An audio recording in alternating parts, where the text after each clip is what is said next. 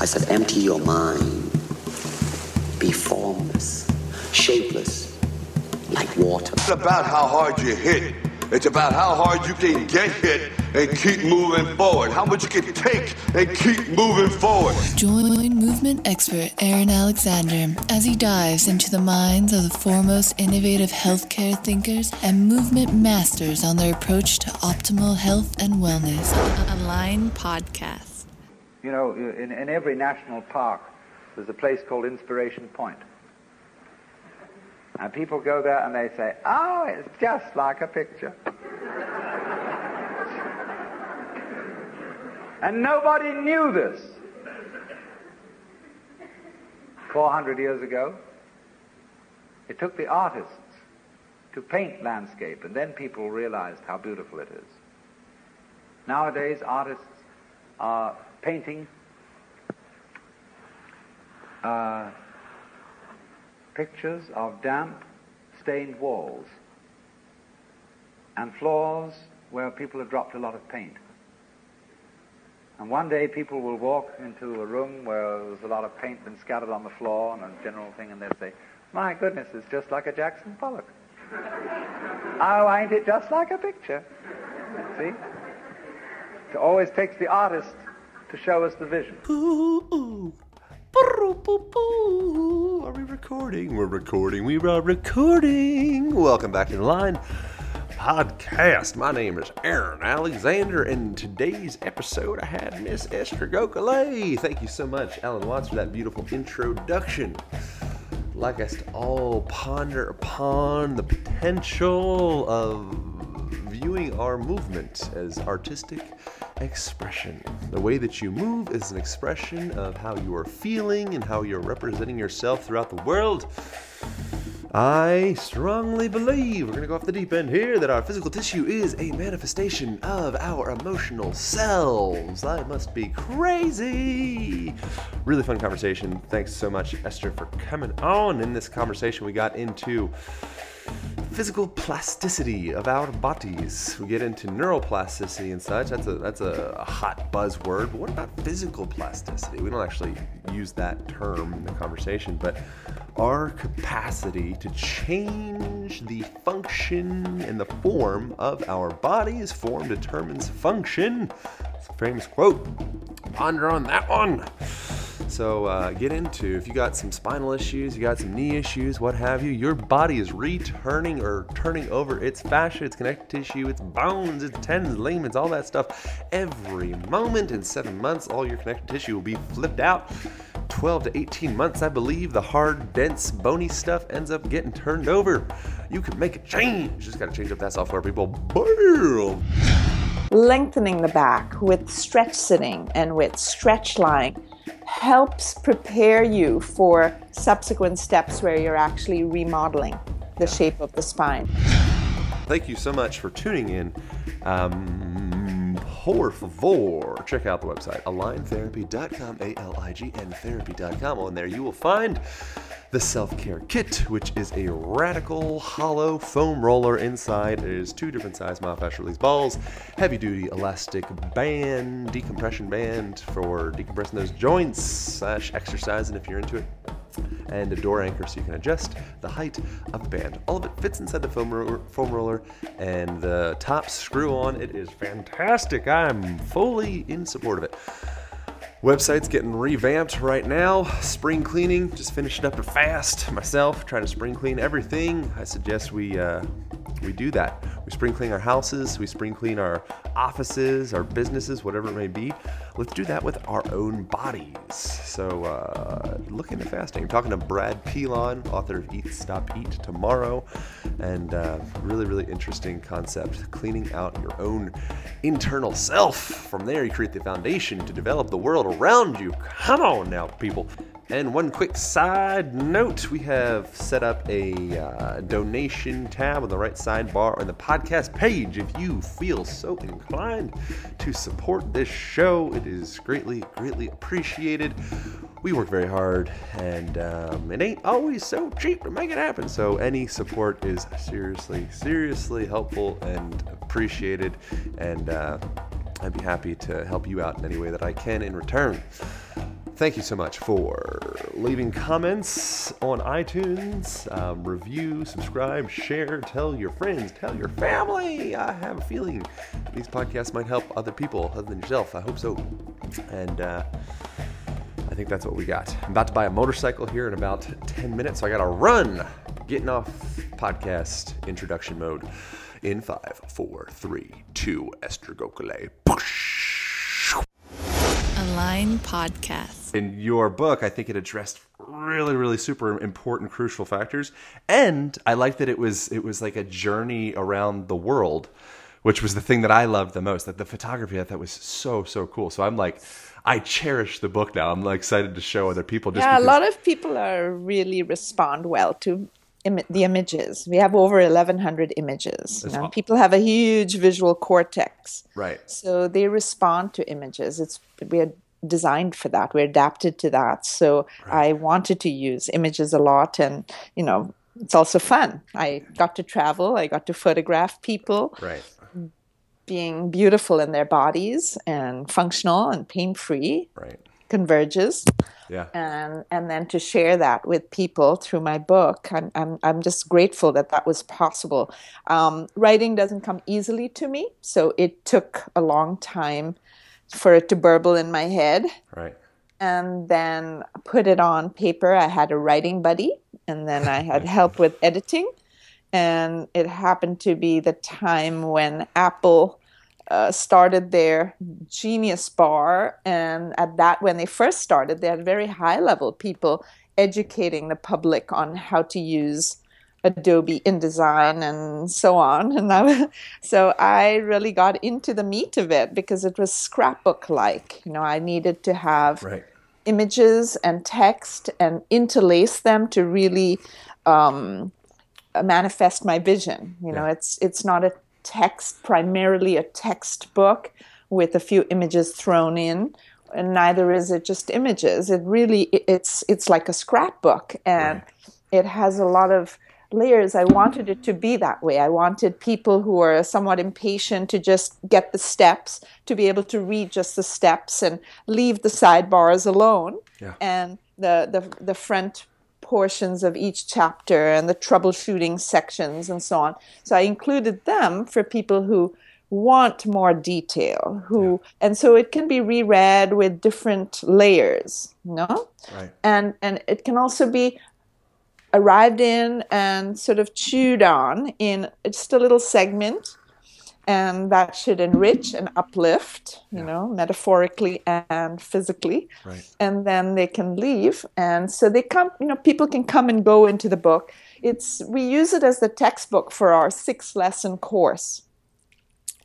And um, it, it the book comes to life especially richly after people have had our course in which they have hands-on guidance Yeah. and as you know you know there's nothing like hands-on guidance when people Nice. um, need postural uplifting and especially if they're in pain Yeah, and so I think it's I, I, I like the fact that it was it was scrapbook esque because I think you know it's like it's kind of like podcasting. I think we're coming to a new a new form of advertising or media or connecting with humans in general, where it's like people want to be casual, be normal. It doesn't need to be this this structured, refined, linear box everything. You know, and I think something like like with your book, what I thought was really great was there was so much really profound insight and like I mean I really mean that. I, I really enjoyed it. And then you're able to say, eh, you know, it's been you know 20 minutes or whatever and my my brain's drifting away i want to go look at some amazing pictures. You know you go look at some pictures you're like that was cool i want to learn more about these pictures. Then you go back into the into the insights. I thought that was cool. So thanks for yeah. talking. Yeah. Now at the same time as it is scrapbook like and you can arrive and leave wherever you wish Mm-hmm. there is a linear progression. You know there is a best order to do things in. Right. Because people sometimes skip and it's like oh yeah, yeah i'm gardening bending is what i need. Hup, i'm going to copy these pictures. But it's very nuanced. Yeah. And so, if you cannot get hands on guidance, which is by far and away the best a way to learn this, you know, just like it's the best way to learn golf or tennis or any kinesthetic activity. But if you can't do that, then at least going through the things in order prepares you for the next step. You know, so lengthening the back with stretch sitting and with stretch lying helps prepare you for subsequent steps where you're actually remodeling the shape of the spine. So, so there is there is a progression. Um, there's value to um, uh, going through it all and going through it in sequence, but it's also fun and useful to just open a random page and be inspired by this incredibly beautiful person um, bending over to gather water chestnuts in the in a in a lake in Africa. Right. Yeah. So I have we have kind of similar stories, possibly maybe with, with wanting to dig into ourselves in order to find answers for how to how to work this thing that we call you know Esther or Aaron. You know, and so with with pain.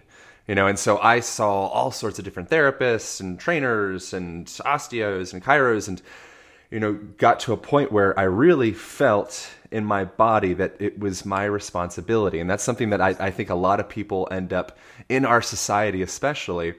It's very easy to kind of create some degree of a disconnect between everything every aspect of me my, my physical tissue my thoughts my reality is a product of something that i created. I moved myself into this you know and so that means that with this responsibility that i'm able to move myself out of it you know and so i'm curious like can you kind of a little bit get into what that that progression was for you?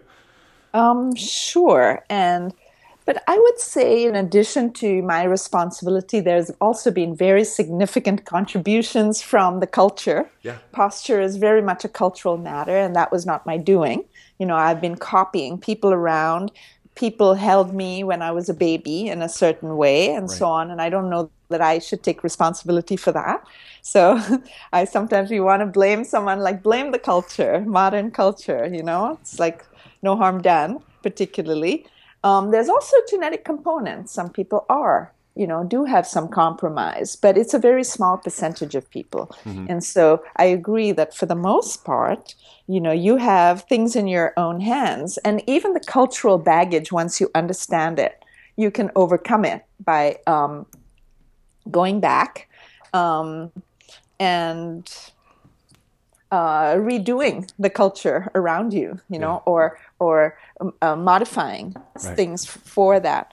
So yes, I landed in a lot of trouble. I was um, pregnant with my first child when the worst of my trouble hit, and it was a very badly herniated L5S1 disc, and I w- was not responsive to all the usual things, conservative things alternative things, so physical therapy, chiropractic, acupuncture, massage, checking my head, right. um, exercise, stretches, uh, all kinds of, you know. And I, it was a shock to me because I had been a yoga model in Bombay and I'd been very athletic and I had not really had health challenges yeah. to date. And suddenly here I was, a surgical candidate, right. and sort of desperate to have surgery because I was in so much misery.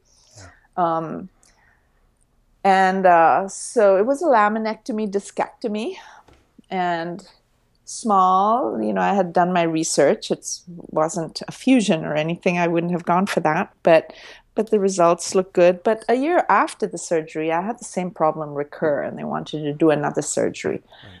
And I was in my mid twenties, so that was quite shocking yeah. and debilitating and it also made my life trajectory look very different because I had a lot of uh, plans for the future, and I also had more children in the plans, and I was advised not to have any more children because I had various bulging discs, because I had uh, a problematic back, etc. And I didn't need to be told that because yeah, I felt it. You know, I was just yeah, you didn't. I didn't want to go through that. What I'd been through um, again. Um, but when I uh, came to understand better how my body could function and should function, I gained confidence, and I actually had two more children. Yeah, nice. Um, yeah, so I have three children, and I'm so happy I do. Now they're I don't have them anymore. They've flown the nest, but it's a source of tremendous joy.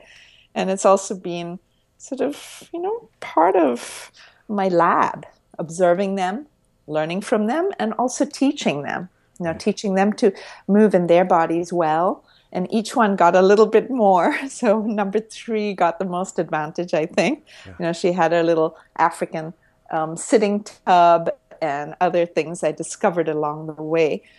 And um, and I think in part because of the advantage of having really good posture. And I didn't let them escape with the with the shallow version of this. They were all trained to become teachers, and my men they agreed to that.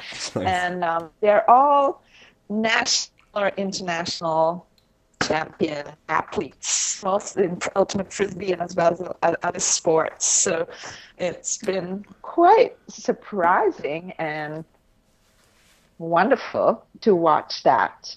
Um, yeah.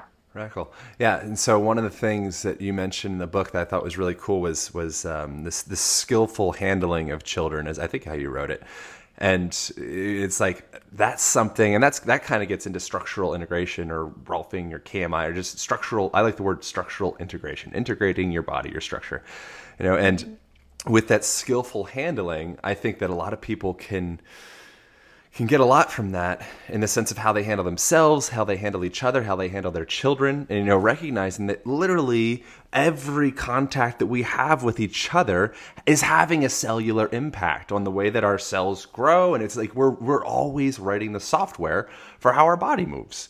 You know, and so if you're putting someone in some environment that may cause, you know, whatever, what have you, maybe hyperkyphosis or maybe valgus knees or pronator, blah blah blah, you know, it's like what else could you possibly expect? You know, and that's the responsibility piece that I, I, was kind of getting at. It's like if we just say, well, it's the culture, you know, I grew up in America, so this is just the way it is. I think that bridging that gap of like, no, like I did grow up in this, I did have some, you know, disabilities or, or hindrances, but I can be responsible for this. You know, I think that I, I just love the language of skillful handling. I think that's what you what you wrote. Was that yeah, right? yeah, I, yes, I did, and I talk about that. Um, and there's knowledge that goes into it, you yeah. know, and um, knowing which the, the the sort of language of the body, the body movement, and which which way things happen. So there's an intellectual component that's very helpful. Right.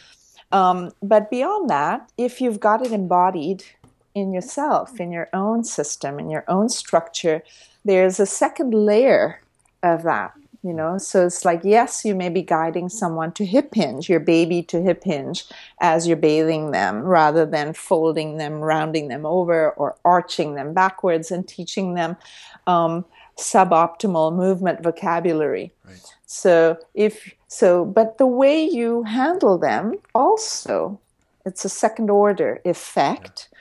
I would say smaller, but still important, and and maybe more important for other things like to convey like relaxation and yeah. So the way your shoulders hang and um, are relaxed, the way your touch is, and so on, which is very much a product of how you move through the world. You know, how are you? Um, connecting with the floor whenever you take a step. You know, so that has that has an, an influence on how you are going to project movement onto your child and onto your buddy if you're so lucky as to be in a culture where people are touching each other and yeah you know holding each other hugging right. uh, holding hands whatever yeah all of that communicates yeah, and so uh, you know, as as adults or or you know older older folks, older than than baby folks, um, you don't have quite as much maybe coddling and someone maybe decompressing your spine from picking you up underneath your armpits. But what you do have is you have mother environment always moving you dependent upon how you move upon it. You know, so it's a two-way system. The way that I walk along the ground dictates the way the ground contacts my foot. Right? And the way that I sit on the ground, the way that I lean my back up against this wall or this tree or what have you.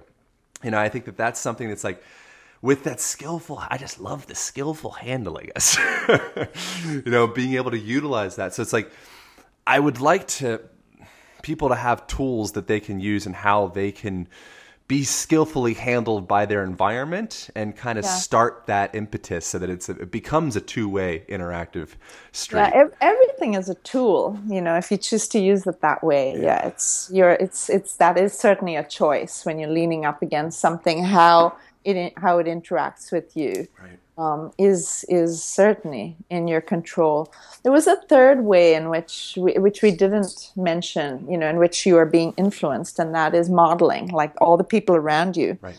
they're bending, they're moving, they're sitting, their uh, their expressions are a certain way um, that is very much a reflection of their internal environment, and we are natural mimics, whether we know it or not, and whether we like it or not, we're copying what's around. And so that's another way in which we are absorbing influences and uh, manifesting uh, impressions in our physicality. And, and then beaming that out. So you know, I think there's there's there's a logical underpinning to the to the notion that someone has good vibes or has good energy. Uh, in, here in California, we talk in that kind of lingo. But I think there's a there's a, a real phenomenon under that um, that uh, has to do with your emotional state registering in your body, mimicking it. You know that gets mimicked, and then that leads in turn to a certain emotional state.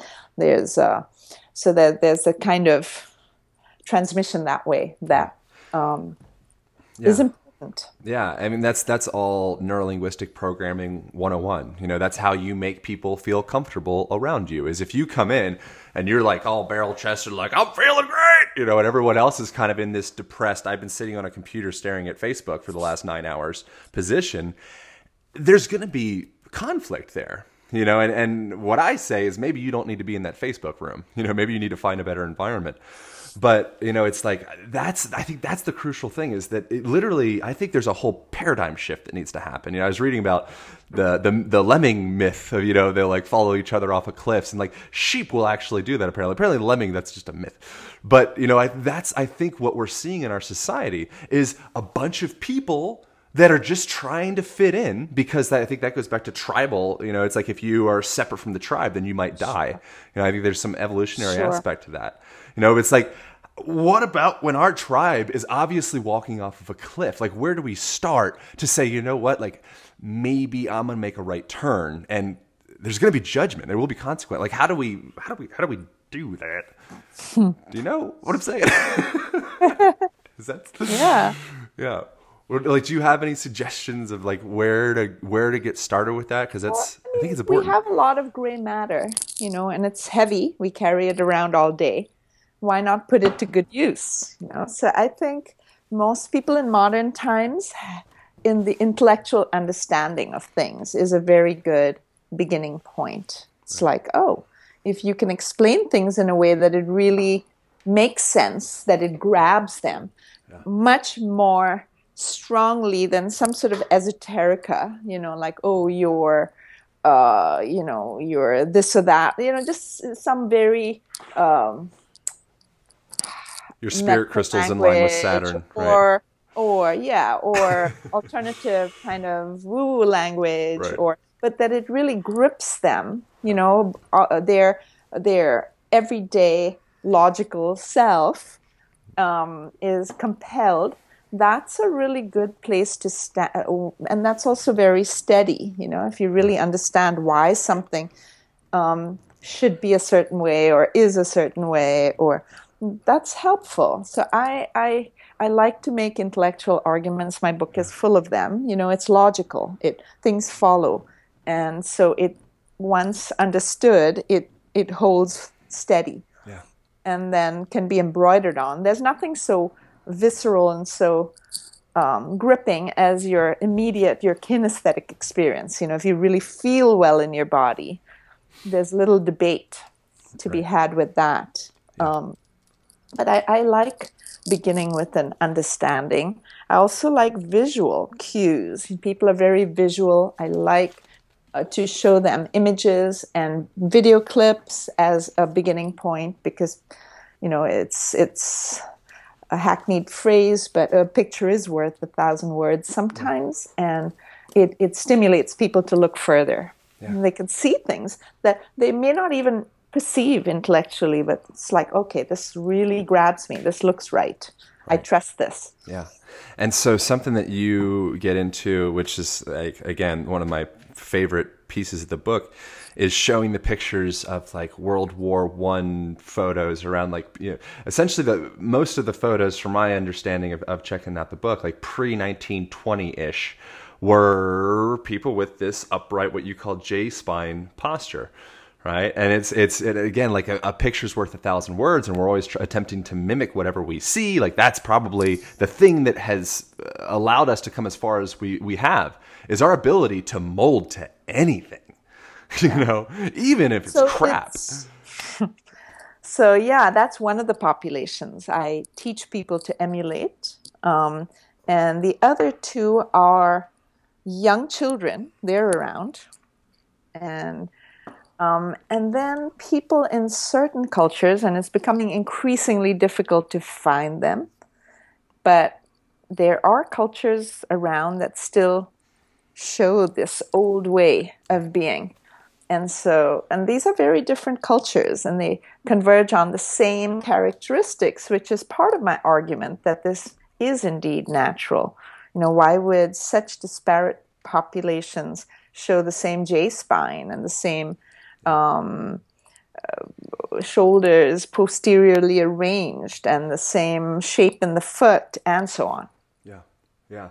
I just got I just got back from Africa like a couple few weeks ago or something, and um, wow. where one, in Africa? I was in Morocco. I was cruising all over Morocco for a couple months. Nice. Yeah, nice. and and that was you know it's like one of the things that I noticed with that that I thought was just tremendous, and I took I really took note to this was I was cruising all around with my skateboard everywhere I went. I had a skateboard, and uh, which is a great way to break up the monotony of walking. By the way, anybody if you're going to travel anywhere, get a skateboard, get some rollerblades, like be weird, you know. And and so I would be cruising around a skateboard, and when I was in Marrakesh or anywhere throughout throughout Morocco versus like European countries, everybody, a high percentage of people would come running up to me, grab my skateboard, and play.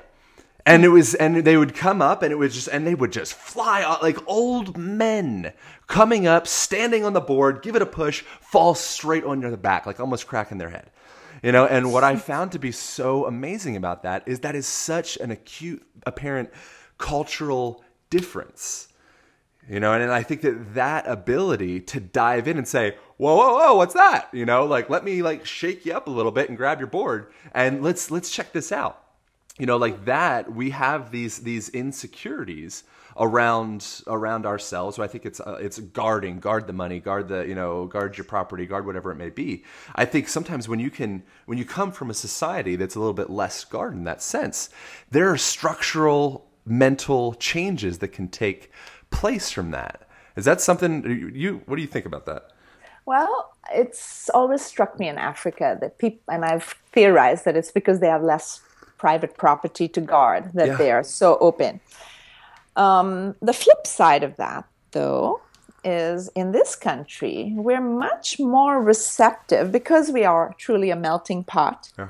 I think you we are more receptive in a deeper sense to new ways of doing things. So, for example, when I carried my baby African style in Portugal, yeah. people would come to me and say, "Oh no, no, no! You know, the, don't do that. You know, what are you doing?" Right. And because they had a way, it was a wonderful way, but they didn't recognize that there were other wonderful ways as well. And so there were several things in there. That's you know, it takes a village to raise a child, and there the village is really doing its job. They're on, you know, they might not be fully informed, but they're interested and in, involved, whereas we have a little bit of uh, bigger personal bubble, and the personal bubble might protect our private property, but then also shuts certain kind of influences down. But then again, in a different level, when it comes to um, absorbing things from different cultures, like we're we are um, more open. Like I can teach my American students, so in that context, I can teach them African ways and Portuguese ways, and wherever I find the best ways to move and use the body and work with children and exercise and all sorts of things. So um, I, I really value being in this country and, and that it's a melting pot yeah. and that we're v- very game to adopting the best from everywhere. Yeah. Yeah, I'm on board with America. I'm, I'm not saying this. This is not. This is not an American thing. It really oh, isn't. Yeah. This is a Euro, This is European. This is a modern world thing. Anywhere where people have have have property, have a bunch of money stashed away, have a bunch of food in the fridge, and feel like they own their wife is a place where there. I think there is this expression of guarding and protection you know, and, and maybe I maybe I'm like I'm, I'm talking too too boldly, but no, no, I, I think fine. I think I'm onto something, you know. But I absolutely I, I agree with you that there is that aspect as well. Yeah. You, so it's like certain kind of barriers and certain kind of openness. And yeah. I mean, the way I see it, each culture in the world has come up with a very complex solution to a complex set of challenges. You know, as the human diaspora uh, moved across the planet, um, you know, there's different temperatures, different vegetations, different clan sizes that become viable. There's different everything. And so you have to evolve a solution. Yeah. And it's interesting. You know, the different solutions are just delightful to learn about, observe, and then, you know, uh, learn from for our context because it's an ever changing and very rapidly changing set of challenges in modern times. Right random side tangent fact that I read a few days ago is, is, there's a thing I think it's called Allen's rule, and there's uh, consistently people that are in harder, drier regions end up having skinnier ankles. Their appendages, as you go distal, further away from the the midline, they start to get thinner, which ends up being more effective for things like running large races. Um, but whatever, whatever. Sorry about that. Uh, that's uh, cool. I yeah, that's that's that cool. You know, uh, but one of the things that I'm curious that that you didn't necessarily tap into in the book that I'd be curious your thoughts on is uh, why do you think we made this convergence around you know the 1910s or 20s from being upright even in textbooks you have a picture of a textbook from 1911 where it's like you see this this longer spine that fits those puck shaped discs right? And then as it starts to get more recent, it starts to get a little bit essier, right? More S shaped, yes. right? So, like, what do you think? Why would publications and textbooks and all like what what do you think that came from? So I write a little bit about this in my introduction, and I think one factor is that um, uh, fashion has played a role. You know, I think people needed a, a, a, a change, a, a, radical change after World War One, in right. particular, depressed times, needed an, a, a facelift, you know, a body lift. And so I think fashion helped out with the big redefinition of what is casual and easy and sort of rebranded the past ways as rigid and passe and um, lost the baby with the bathwater there.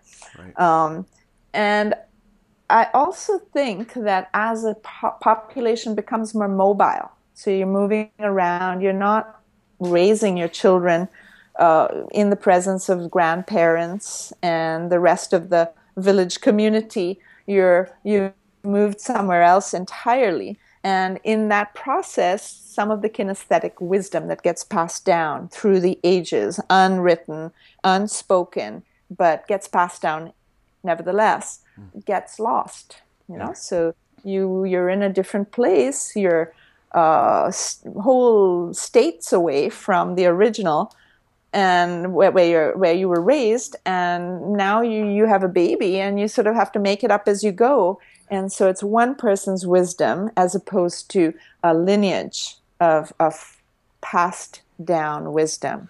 Right yeah, yeah, that that lineage and that that, that tribe mentality, or it takes a tribe to, to build a baby or make a baby.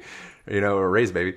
It's like I think a part of that. It's kind of like you're saying, like what you like about California. You know, or I don't want to say United States because I don't think all of the United States is representative of California. But there's there's some parts of the United States that are more of a melting pot and more open, and expansive, and international than others. Oh, I think all of all parts. If you depending on how you define it. I mean, this country was It's all settled- European. Well, but different kinds of European, and you know, you have immigrants everywhere almost, and and if you don't have them in person, you have them on TV and so on. So so and, and and okay, I'll I will take some credit in, here in California.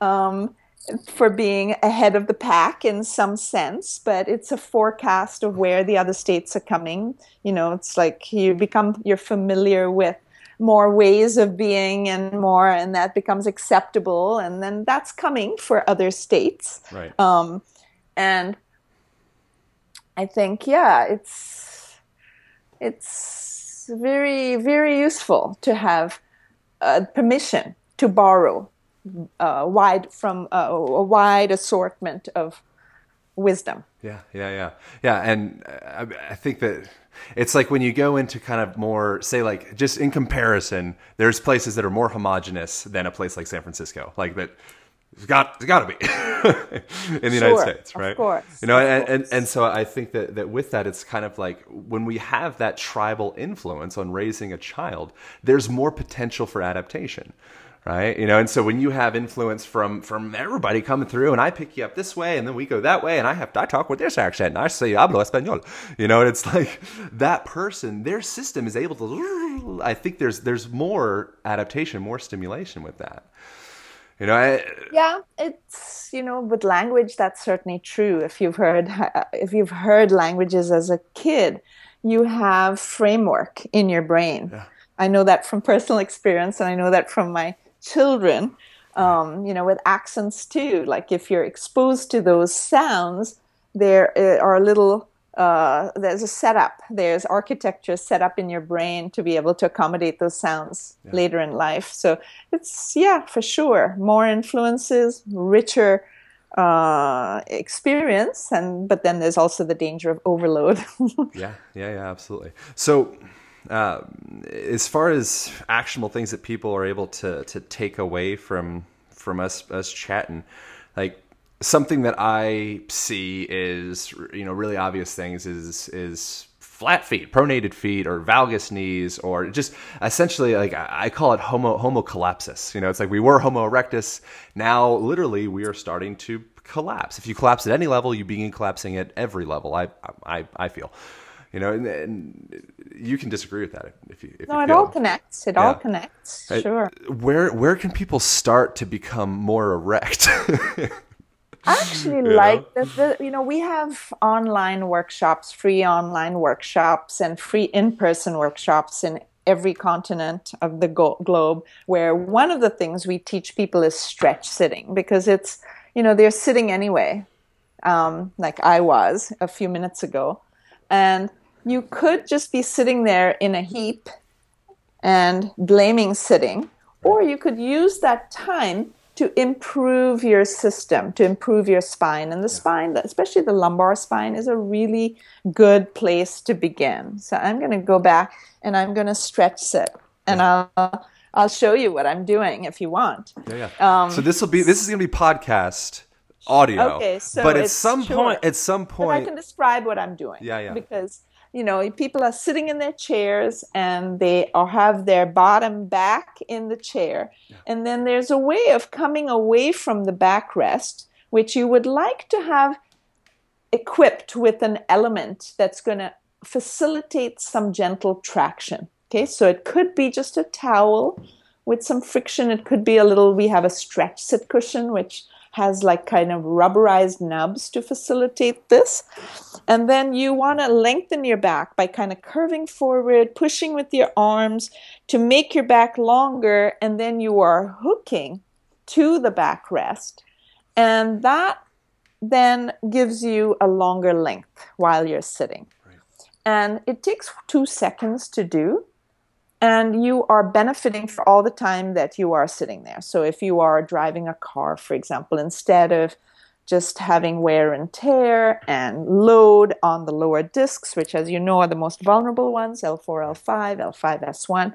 Those tend to be the ones that give. Instead, you got yourself in gentle traction the whole time you're sitting there. So it's so easy and it's so difficult to do incorrectly. And there's so much bang for the buck that I like to start there. Yeah. You know, people are going to be doing this. Right. And then do you feel, because I, I feel like that's a, a really phenomenal rehabilitatory technique. And then I think something that people end up doing oftentimes is we end up layering new compensation over old compensation. And so a technique like this I like because it's starting to disassemble the previous compensation right? Yeah. And and so as opposed to just saying like, all right, you know, I'm folded forward more, so I'm going to retract my rhomboids and I'm gonna you know, start just really going into this hyperextension mode, and that'll fix me, right? No, now you just have two patterns that you're carrying, exactly, you know, on top exactly. of on top of that. And you know, that's become very trendy. I mean, it's not just recent where we have buzzy things trying to tell people to sit up straight, you know, which is compens- you know, inducing them to do compensation, as you call it. Yeah, like arching their back, tightening up their back. But even going back quite some time, parents tell their kids to sit up straight, stand up straight. So we've learned this sort of to trade one poor posture for another kind of poor posture. Right. And so, yes, you're right. This is trying to sort of get to the root of the problem and decompress the spine, give the discs more room, give the nerves more room, reset the, mus- the length of the erector spinae muscles. Yeah. And it's just very, you know, people feel good. Like I just yesterday, I had a student come back from his first session saying, Oh, you know, I have like my sciatic pain, which has been going on for two years. It's like I don't have anything. I have didn't feel anything. I went to a massage retreat and I've been talking about you to everybody. So that's pretty awesome. You know, one session and that's not uncommon because, you know, in that one session we're teaching people to work on themselves for potentially hours. Yeah. And that has a huge impact. So, yeah, yeah I like to start with something that's very encouraging like that, especially if people have been in sort of pain because of compression. Starting there is like gives them so much hope and enthusiasm for learning the other pieces, right. which are not necessarily as easy, but equally important yeah. for the long haul. Yeah, exactly. You know, and it's like we, we if you look at like you know our, our body developing osteophytes you know our, our, body developing calcium deposits in these random places is a product of, of friction you know we keep on pressing through some random direction whether it's correct or incorrect we will get thick around the, around those parts you know and sure. so if you can if you're able to to 50 cent word centrate balance those joints then all of a sudden you start developing robustness and start developing you know uh, strength around the joint evenly, side to side, front to back, yeah. inside outside. You know, strength and, and uh, flow. You know, yeah. all the the blood can flow and the nerve impulses are unimpeded and lymph flows and so on. So it's a whole bunch of normal physiology yeah. is allowed to happen. Yeah. Right. Yeah, and that's all that's all osteopathy 101. You know, that's what Andrew sure. Still was, was talking about is he said, you know, a, a, high majority of, of pathologies, you could say you could reference back to dysfunction around the diaphragm, which I could say you could say reference back to the pelvic floor, any diaphragm. If you send any level of your system off, every other level needs to balance for yes. that. Right. Yes, and that totally. and then that gets into an interesting thing of like, well, maybe we could look at our plantar fascia, you know, or the, the tissue on the bottom of our feet. That's kind of like a diaphragm, right? What happens when we intentionally spend $100 on some shoes that set that portion off? You know, I, I, I just think that as far as like looking hmm. looking at, at how magazines and advertisements and all that stuff have changed our perspective on things, now that became like an in thing to all of a sudden be walking around with, you know, these high heels because it's sexy. It makes your makes your your ass tight or whatever. It's like, what's that? why did that happen, Esther? Yeah. Is there well, anything like, and, well, and, how do we resolve it? the origin it? of that is like you know the once cities came about, there was a lot of crap on the streets that you didn't want to be mingling with. So, you know, people raised their shoes to be out of the muck. That's the original Um, Is that really, is that really what it is? yeah, that's really Son where of high heels began. I saw a connection so, with I mean, it often is like a, a, a utilitarian origin, but then fashion takes it to some crazy place. Right. Huh. And, and so I actually teach a small heel can help compensate for like tight calves. You don't want to wear, have it all the time. But, you know, when you're learning walking for form, it can be a, a, a temporary help. Um, but yeah, that's complicated. So that I've heard you, I've heard you say this before, and I like I went I like I threw my hands up and I was like, what? And You so disagree. but I don't disagree. No, no, no. So so so hear me now. So I look at there's there's a there's a time and a place for a crutch in your Yeah. life, you know, and that's That's the, that's that's the big That's thing. it. You know, That's so all it is. I see can be a orthotics is the same way. Exactly, I do too. And so So- that's my cure. I wanted to clear this up with you because I heard you say I heard you say something along those lines. I was like, wait, and and so I I wonder, and you can you know feel free to disagree with me. Yeah, no, But- no, that's exactly how I think it should be used. Okay. Like it can be used as a crutch, can be useful as a crutch, should, but um, I prefer things being used like training devices than crutches. Like, you know, okay, it's putting you in this position, which is then allowing the rest of you to function normally in spite of your tight calves or whatever. Or, you know, uh, insoles. Well, they uh, facilitate the norm, a normal use of your foot muscles if you know to do that. You know, it doesn't just automatically result in the foot grabbing and so on, but it can help. So it can be used as a training device, um, and that's better than using it like a crutch. And that way you can outgrow it, right. is how I teach it.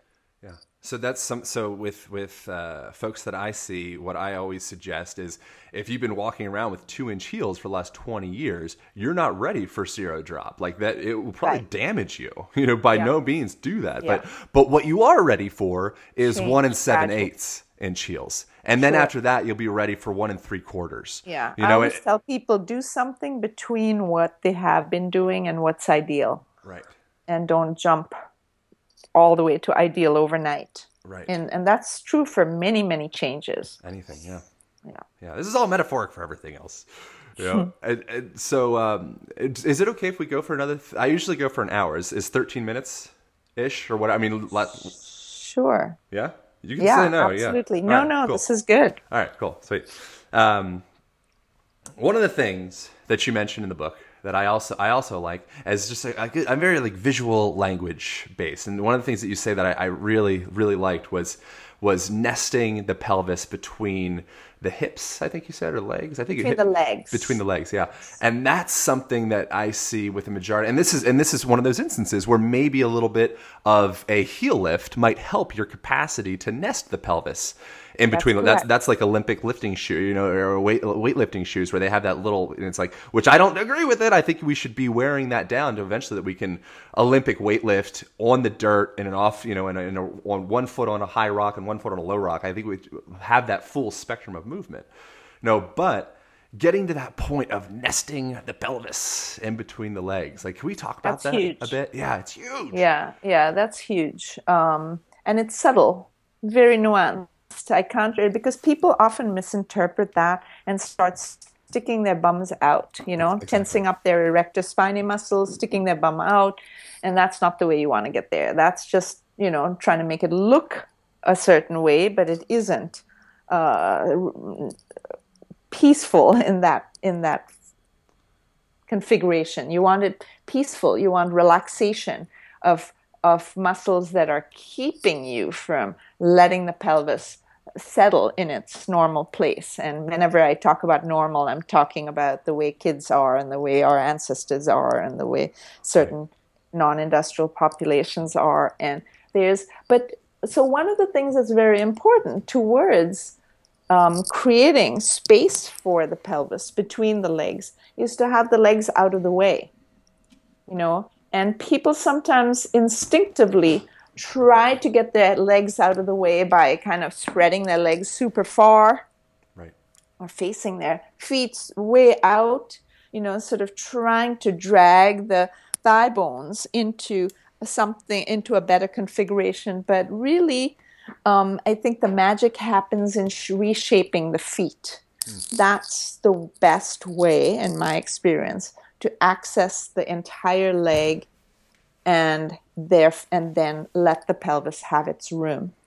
And that also is nuanced and you know we it usually takes three lessons for us to get our students to be able to refashion their feet on their own to facilitate this external rotation of the legs and nest, nesting of the pelvis. I like that phrase. Yeah, and so one of the in in relation to everything you're just saying, especially with the feet, one of the things you mentioned in the book is uh, kidney bean shaped feet. Yes. You know, and a, and a nice kidney bean shaped feet. You know that what that what that is a product of is having integrity throughout the arches. You know, you got the transverse and the medial and lateral, and you have these arches of the foot. They all need to be buoyant. Right, and so if we don't have, if they're blown out, then you just have a big flat wad of foot. You know, and mm-hmm. so anybody can sort this out right now. If you just, this is what they'll, they'll teach you with, with heavy weightlifting and such. Like, screw, imagine your feet are on two dinner plates and you're screwing your feet into the ground. You get that external rotation in the knees, the glutes activate, and your, your feet turn into kidney bean shapes. Is that, can we kind of do a little something or another to help people along? Like, how do we turn our feet into kidney beans? How do we make this happen at home? It's you know so it is sort of pivoting in the heel as the knee goes out and um, not trivial to find for people who are not used to being configured that way Yeah. so the way i do it is i guide people again and again you know until it at first it feels very strange then it doesn't feel so strange and then the brain kind of chimes in and finds the pathway and the musculature to do this on its own. So that's my pathway. It's like it's one of the things where i, I find that it's really helpful to guide people because um, that also keeps it from being excessive. You don't want to have and it's just hard for people to find. You know their feet sort of don't connect with their brain very much. We've u- used our feet pretty much like prostheses you know and just kind of clump clump clumped around and now w- this is about learning how to uh, really alter the shape of the foot. It's not some it's not even a concept that's occurred to people. Like you know we tend to treat our feet as given. You know this is their shape. Maybe you know slap an orthotic on there and end of story. And you know so yes you have to realize first that your feet can change shape and then how and so you know i do describe in my book and i have images but to tell you the truth you know even though on my dvd and my book i've described in great detail how to get there. Most people who come to our courses have no idea about this one. Right. you know they learn other things on their own. They learn stretch sitting. They learn stretch lying on the back without guidance pretty well. And that's really nice because those are two really good things to begin with but kidney bean shaped feet they usually have to come in for Yeah. Yeah, that's uh, Kelly Starrett. I've had him on the show a couple times. I really appreciate his work greatly. And he said he said something along the lines of like, I never I never found a, an arch that I wasn't able to to lift.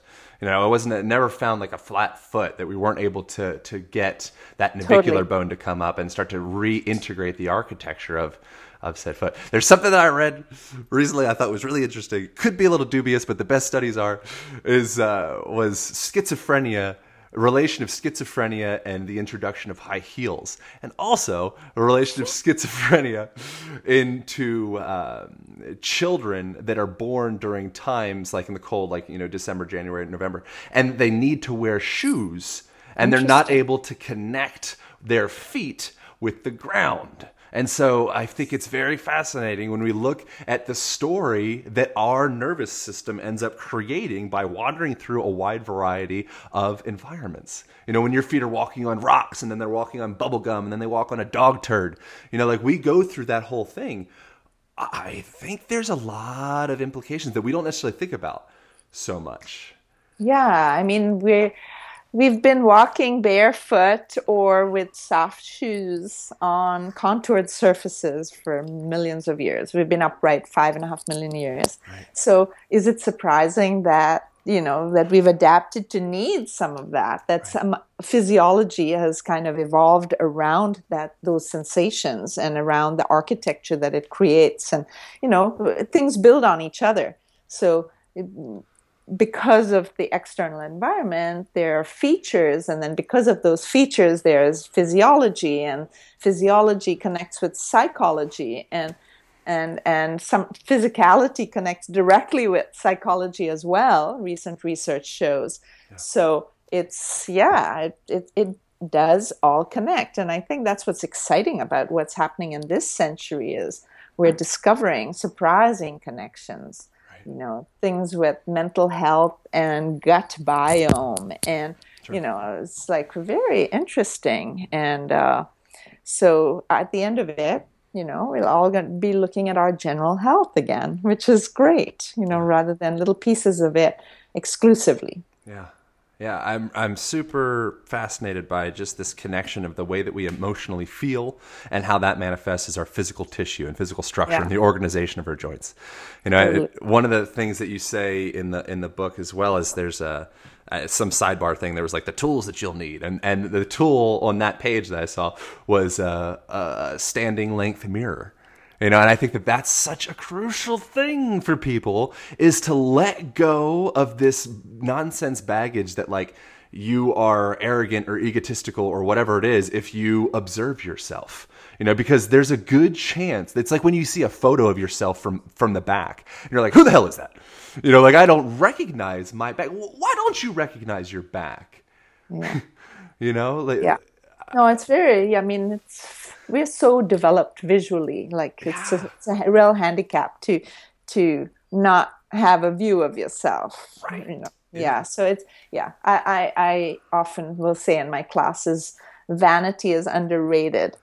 I don't know. it's uh, okay. I don't say that to everyone, right. but in my classes, I will often say that. Yeah, and um, you can go too far with anything, where to the point that well, it's weird, yeah. and you're just staring at yourself all day instead of like you know going to work.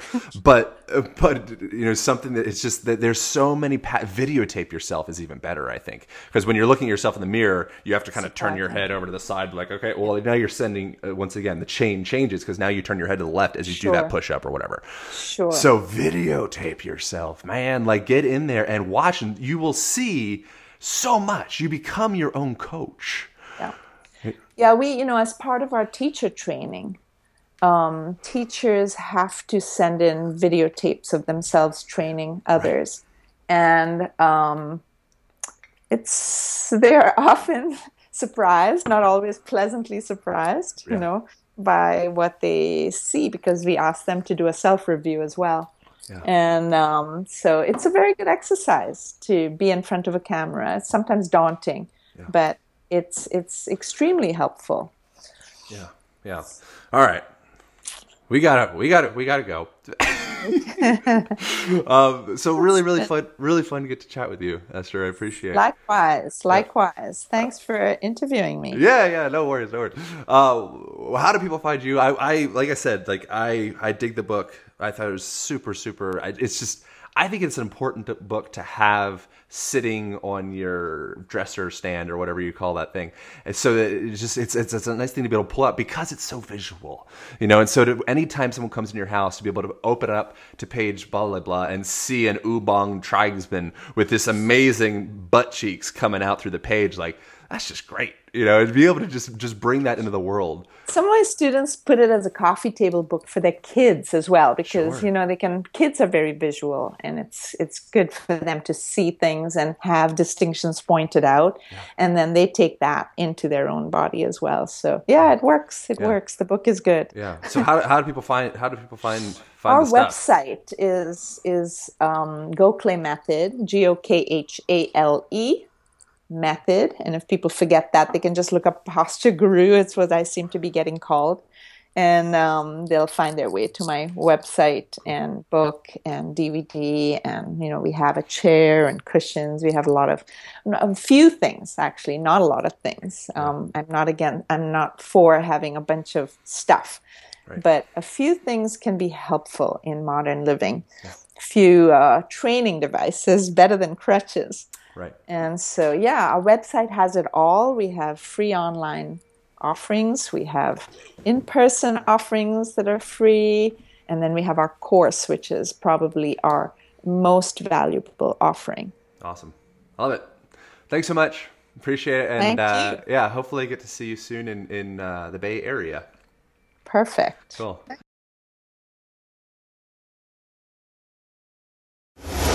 Podcast. Thank you so much for tuning into the podcast. I greatly appreciate your comments and your shares in iTunes. They determine the ranking and the visibility of the show, and they make me smile. So I look forward to reading those guys. Be sure to check out the website aligntherapy.com. That's A L I G N therapy.com. On there, you can find my blog, you can find this podcast, more information about the topics and the, and the uh, guests that we've had on the show.